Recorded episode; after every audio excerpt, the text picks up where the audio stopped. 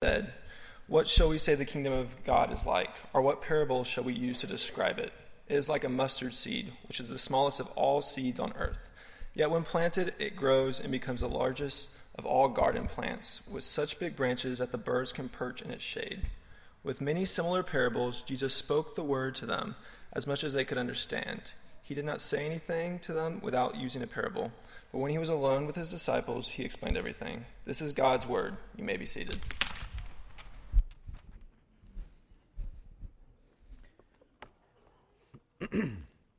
As I mentioned earlier, there's uh, an outline inside of that bulletin, the announcement sheet that you can use as we go through our final lesson uh, in this series that we're calling This Is Us. We're going to close it uh, down uh, today. This next Sunday, uh, we're going to do kind of a one off type sermon. Recently, I've, I've, actually, I shouldn't say recently, it's been over the last several months. I've been asked by various folk uh, of different ages, young and middle aged, and uh, so older folk. The, the question what happens when you die? What happens? What can you expect as a disciple of Jesus? And so, this next Sunday morning, we're going to be uh, in a one off sermon, uh, be, be thinking about that. But this morning, we want to, to talk about the irrepressible nature of the kingdom of God. And let's begin with, uh, with a word of prayer, asking God to bless us as we get into this, uh, this text. Father, it is for us more than a confession of truth, it is our posture in life. That you are the creator of heaven and earth, you are the creator of all of us. You continually dazzle us with your power. And you astound us with your grace and your love and your mercy. This morning we come to this text deals with a tiny seed becoming a huge bush.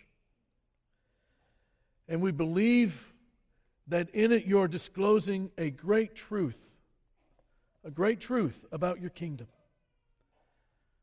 And so, in these next minutes, Father, we're asking you, in the name of Jesus, to give us patience and alertness and discernment and great courage, Father, to listen syllable by syllable, word by word, sound by sound to the words of this text. We are asking the ancient request in prayer, Father, for ears to hear and eyes to see, in order to have a heart that follows. And we pray this in Jesus' name. And all the church said, I don't know the name of the book. It was probably 30, 35 years ago that I, uh, and I think it was a detective book. And it, I don't even remember the name of the, the book, the author, even what the plot was. But what I remember is that the main character in the book had a description of a sandwich. And in this description, he said there are two kinds of sandwiches in the world the kind that you eat over a sink and the kind you don't. And I knew exactly what he was talking about. I'm an over the sink kind of man. But do you know the story of how sandwiches came about? There was a fellow by the name of John Montagu. He was an Englishman in the middle of the 18th century, around 1750, 1760 or so.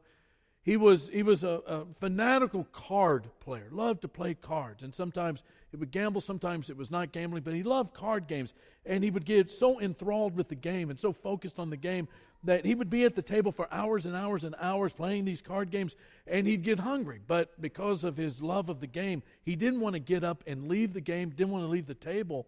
So he would call the cook over and he would ask the cook to go back to the kitchen, get a piece of salted beef and put it between two pieces of toast.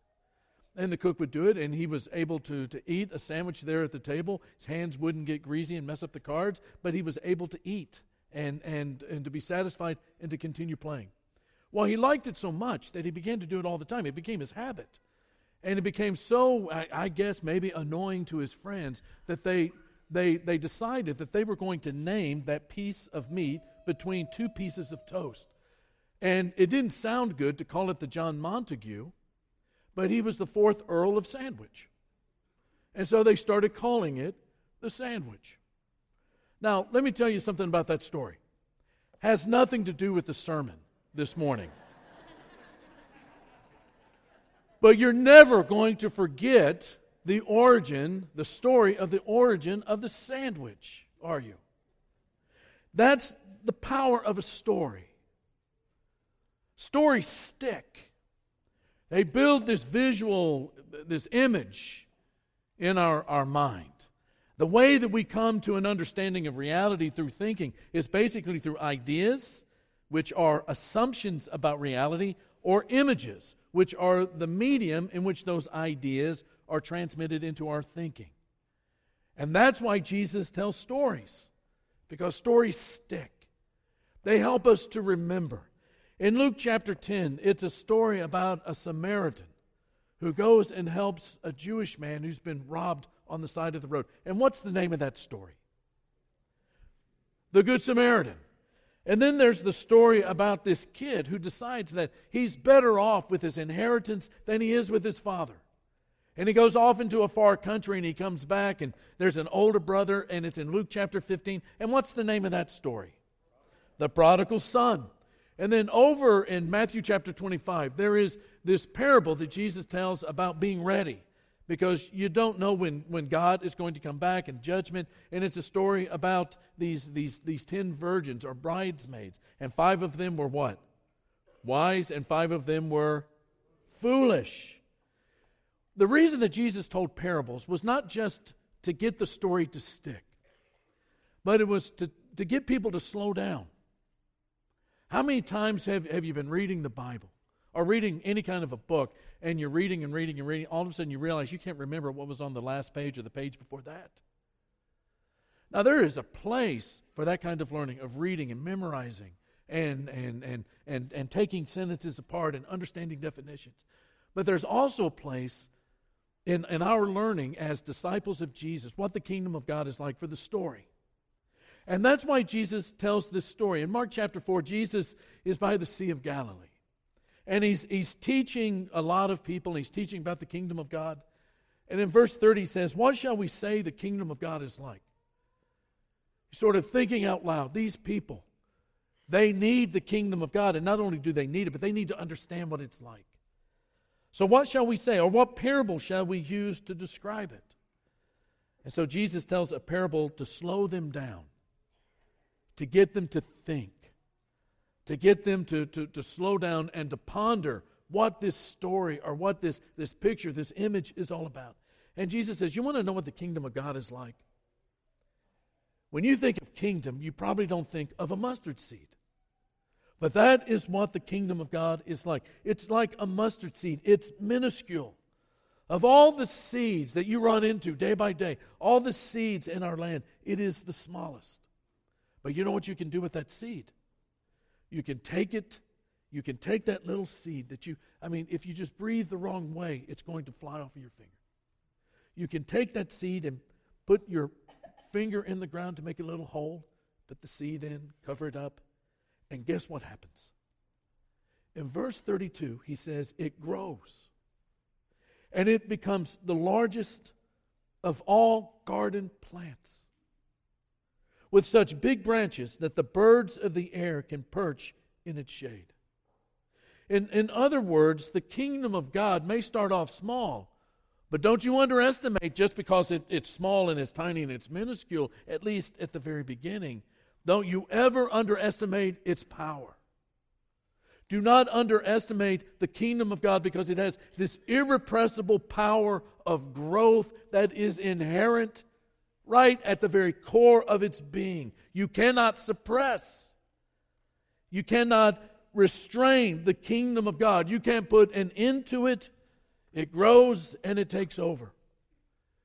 You know, if Jesus was, uh, was telling this story today in the southeast, maybe in Georgia, he might have said the kingdom of God is like kudzu.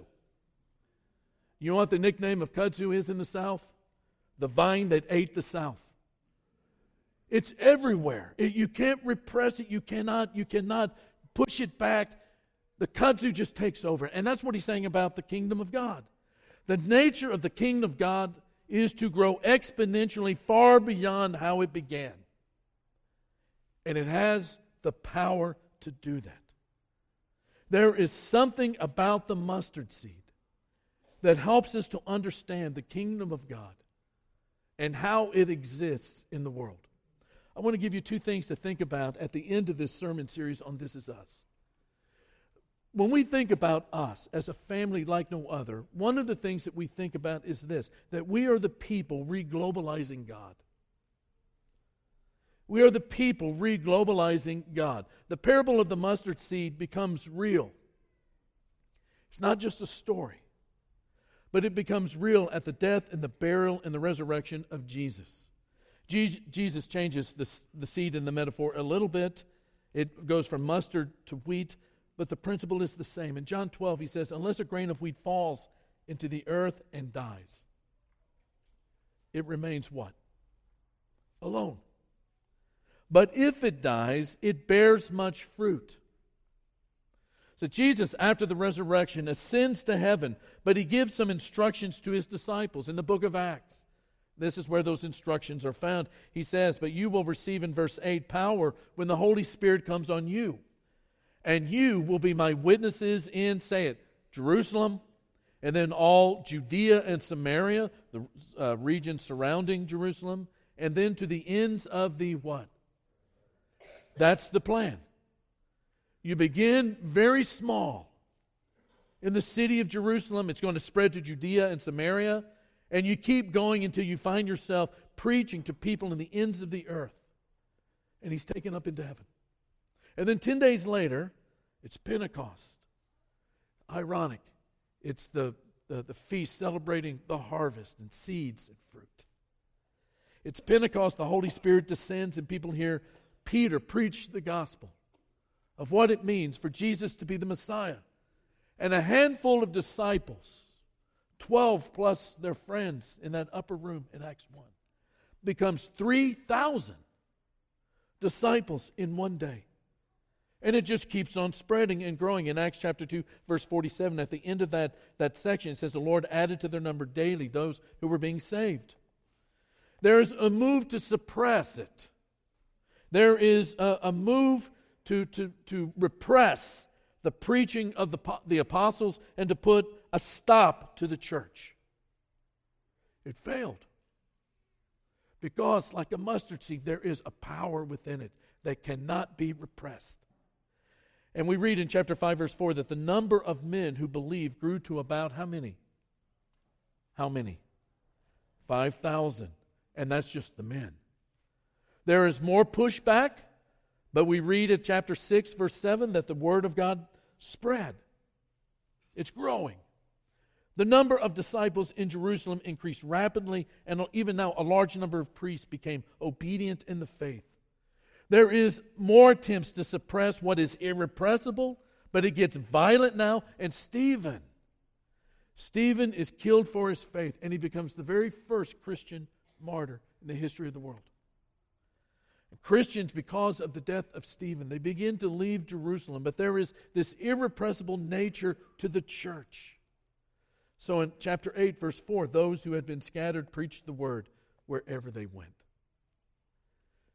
This man by the name of Saul, who hates the church, is killing Christians and persecuting the church, on the road to Damascus, is overcome with the gospel. His name eventually is changed to Paul, and he goes all over the world preaching the gospel and planting churches in all the major known cities of, of the world. And at the end of his life, he is in Rome. And we, end, uh, we read at the end of Acts chapter 28 that for two whole years, Paul stayed there in his own rented house and welcomed all who came to see him. He proclaimed the kingdom of God and taught about the Lord Jesus Christ with all boldness and without hindrance. It is not now just a Jewish movement. What started out as a mustard seed in Jerusalem of just a handful of individuals has now become a movement. The gospel has gone out to all people throughout the world. We are the people who are reglobalizing God in the world. Going all the way back to Genesis chapter 3, you remember what happened there. That's in that moment where we nudged God out of our consciousness by saying, I'd like to be like God. Sin entered into the world and death entered into the world, and what has happened is that we now have a world where God is his own creation is being pushed out and pushed out and pushed out and pushed out. But beginning in chapter uh, in Acts chapter 1, there is a movement now to reintroduce God into the world through Jesus Christ, through the resurrection, through the gospel, and through the Spirit. And God says that there is a plan. And the plan is that one day there would come one from the line of David, a shoot from the stump of Jesse, the father of David, to restore everything. And you go back to Isaiah. In Isaiah chapter 11, the wolf is going to live with the lamb. The leopard is going to lie down with the goat, the calf, and the lion and the yearling together, and the little child will lead them. The cow will feed with the bear, the young will lie down together, and the lion will eat straw like the ox. The infant will play near the cobra's den, and the young child will put its hand into the viper's nest. They will neither harm nor destroy on all my holy mountain. For the kingdom, for the, or excuse me, for the earth will be filled with the knowledge of the Lord as the waters cover the sea.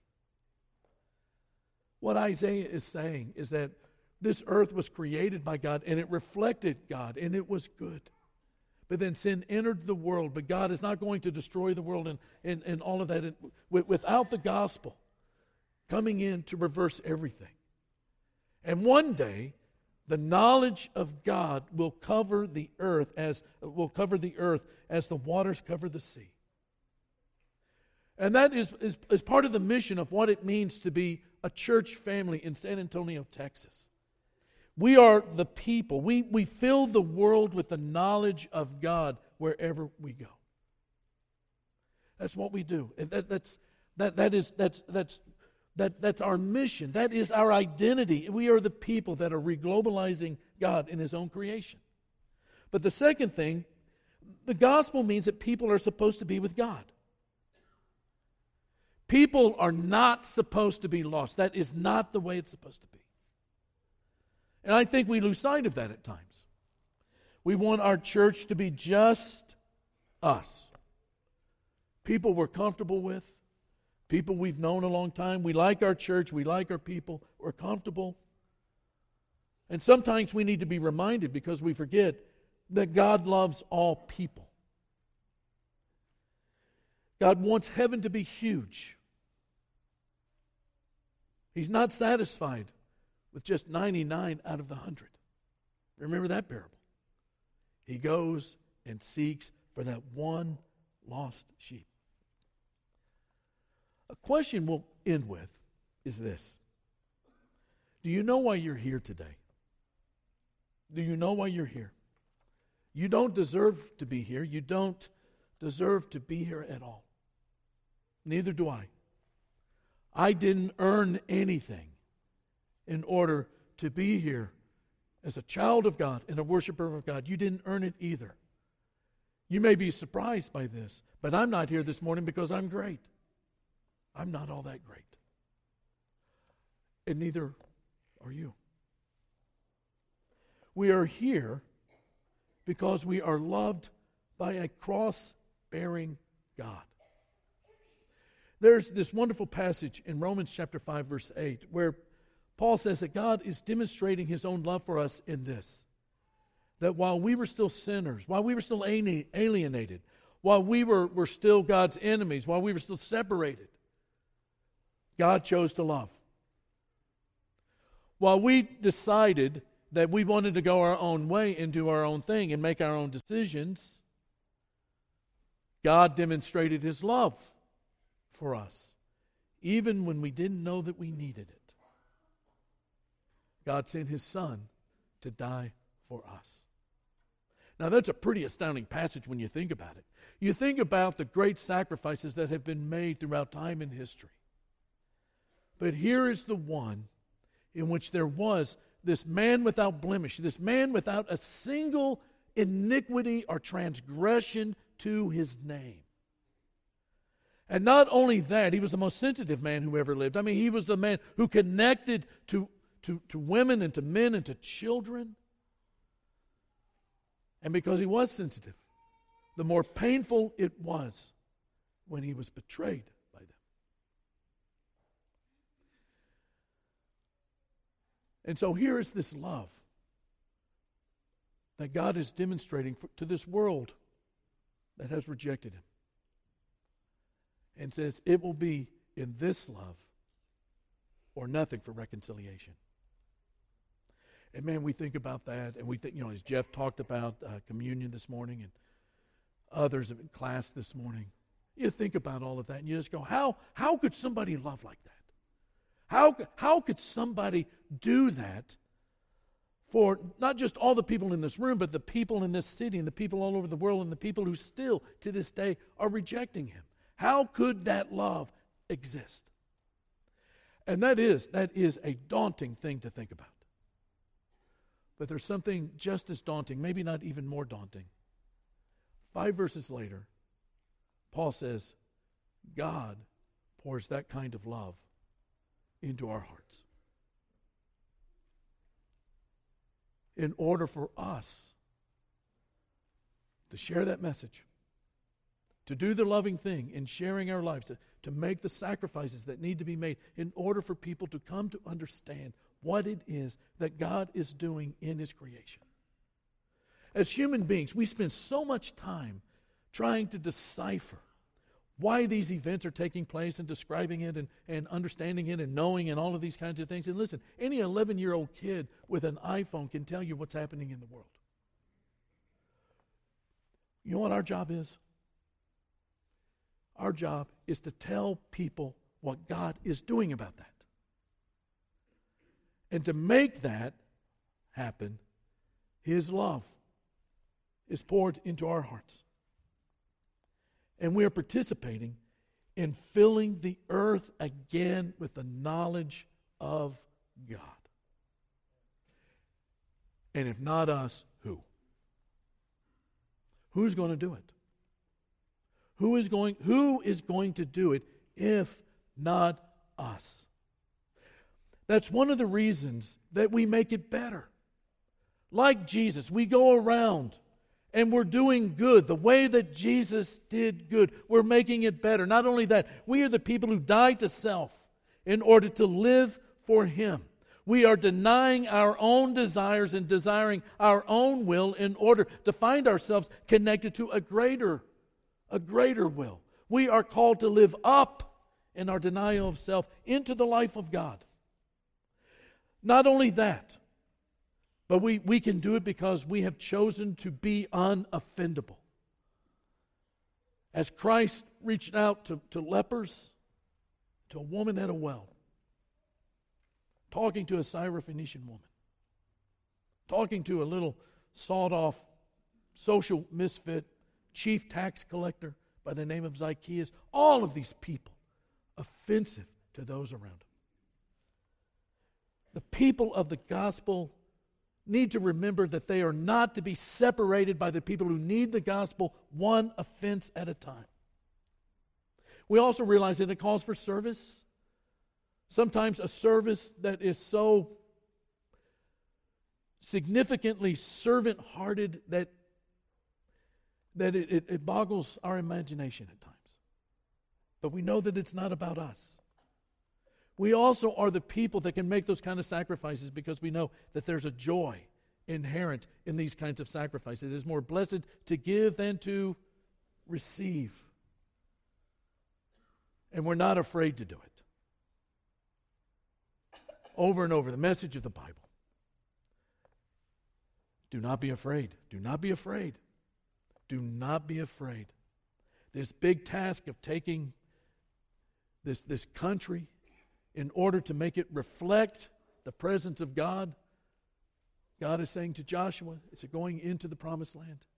He says, Don't be afraid, but be courageous. Why? Because I am with you. And when we begin to say, you know what, there's nothing that's going to, to, to, to separate me from people who need to hear the gospel. And I'm going to contextualize the words of the gospel in the doing of good. And people are going to see that in, in the kinds of sacrifices that we make in order for things to be better and for the kingdom to grow and not just remain a mustard seed, but become this, this bush in which all the birds of the air can perch. That there's great joy in that sacrifice. And that I don't have to be afraid, regardless of whatever might come our way. The universe is a perfectly safe place to be if God is inside of you. It may be that you need the prayers of your shepherds this morning and your church. It may be that you want to, to find yourself discovering that joy in sacrifice. It may be that, that you, you're not very good at relegating your desires to something other than what God has in store for you. Maybe you're afraid. Maybe there's just not a lot of joy. Maybe there's maybe there's anything that you can imagine because we're human. Maybe these things are standing in the way of you participating in the irrepressible kingdom of God as it fills the earth with the knowledge of God as the waters cover the seas. Whatever it might be, we, we want to pray about it. We want to be that mustard seed type church in this community and in this world. Or it may be that you've never given your life to the Christ. It's time to do so. It's time to do so. It's time for you to dedicate your life through baptism to God, your sins washed away, Holy Spirit coming into your life because you've confessed, I'm no longer the king of my life, but Jesus is the Lord. Jesus is the king. And I'm tired in repentance. I'm tired of living the way that I have been living. And I'm ready to live for Him. That can happen this morning too. All we ask is you come down to the front and talk to these shepherds as we stand and we praise God together in my life.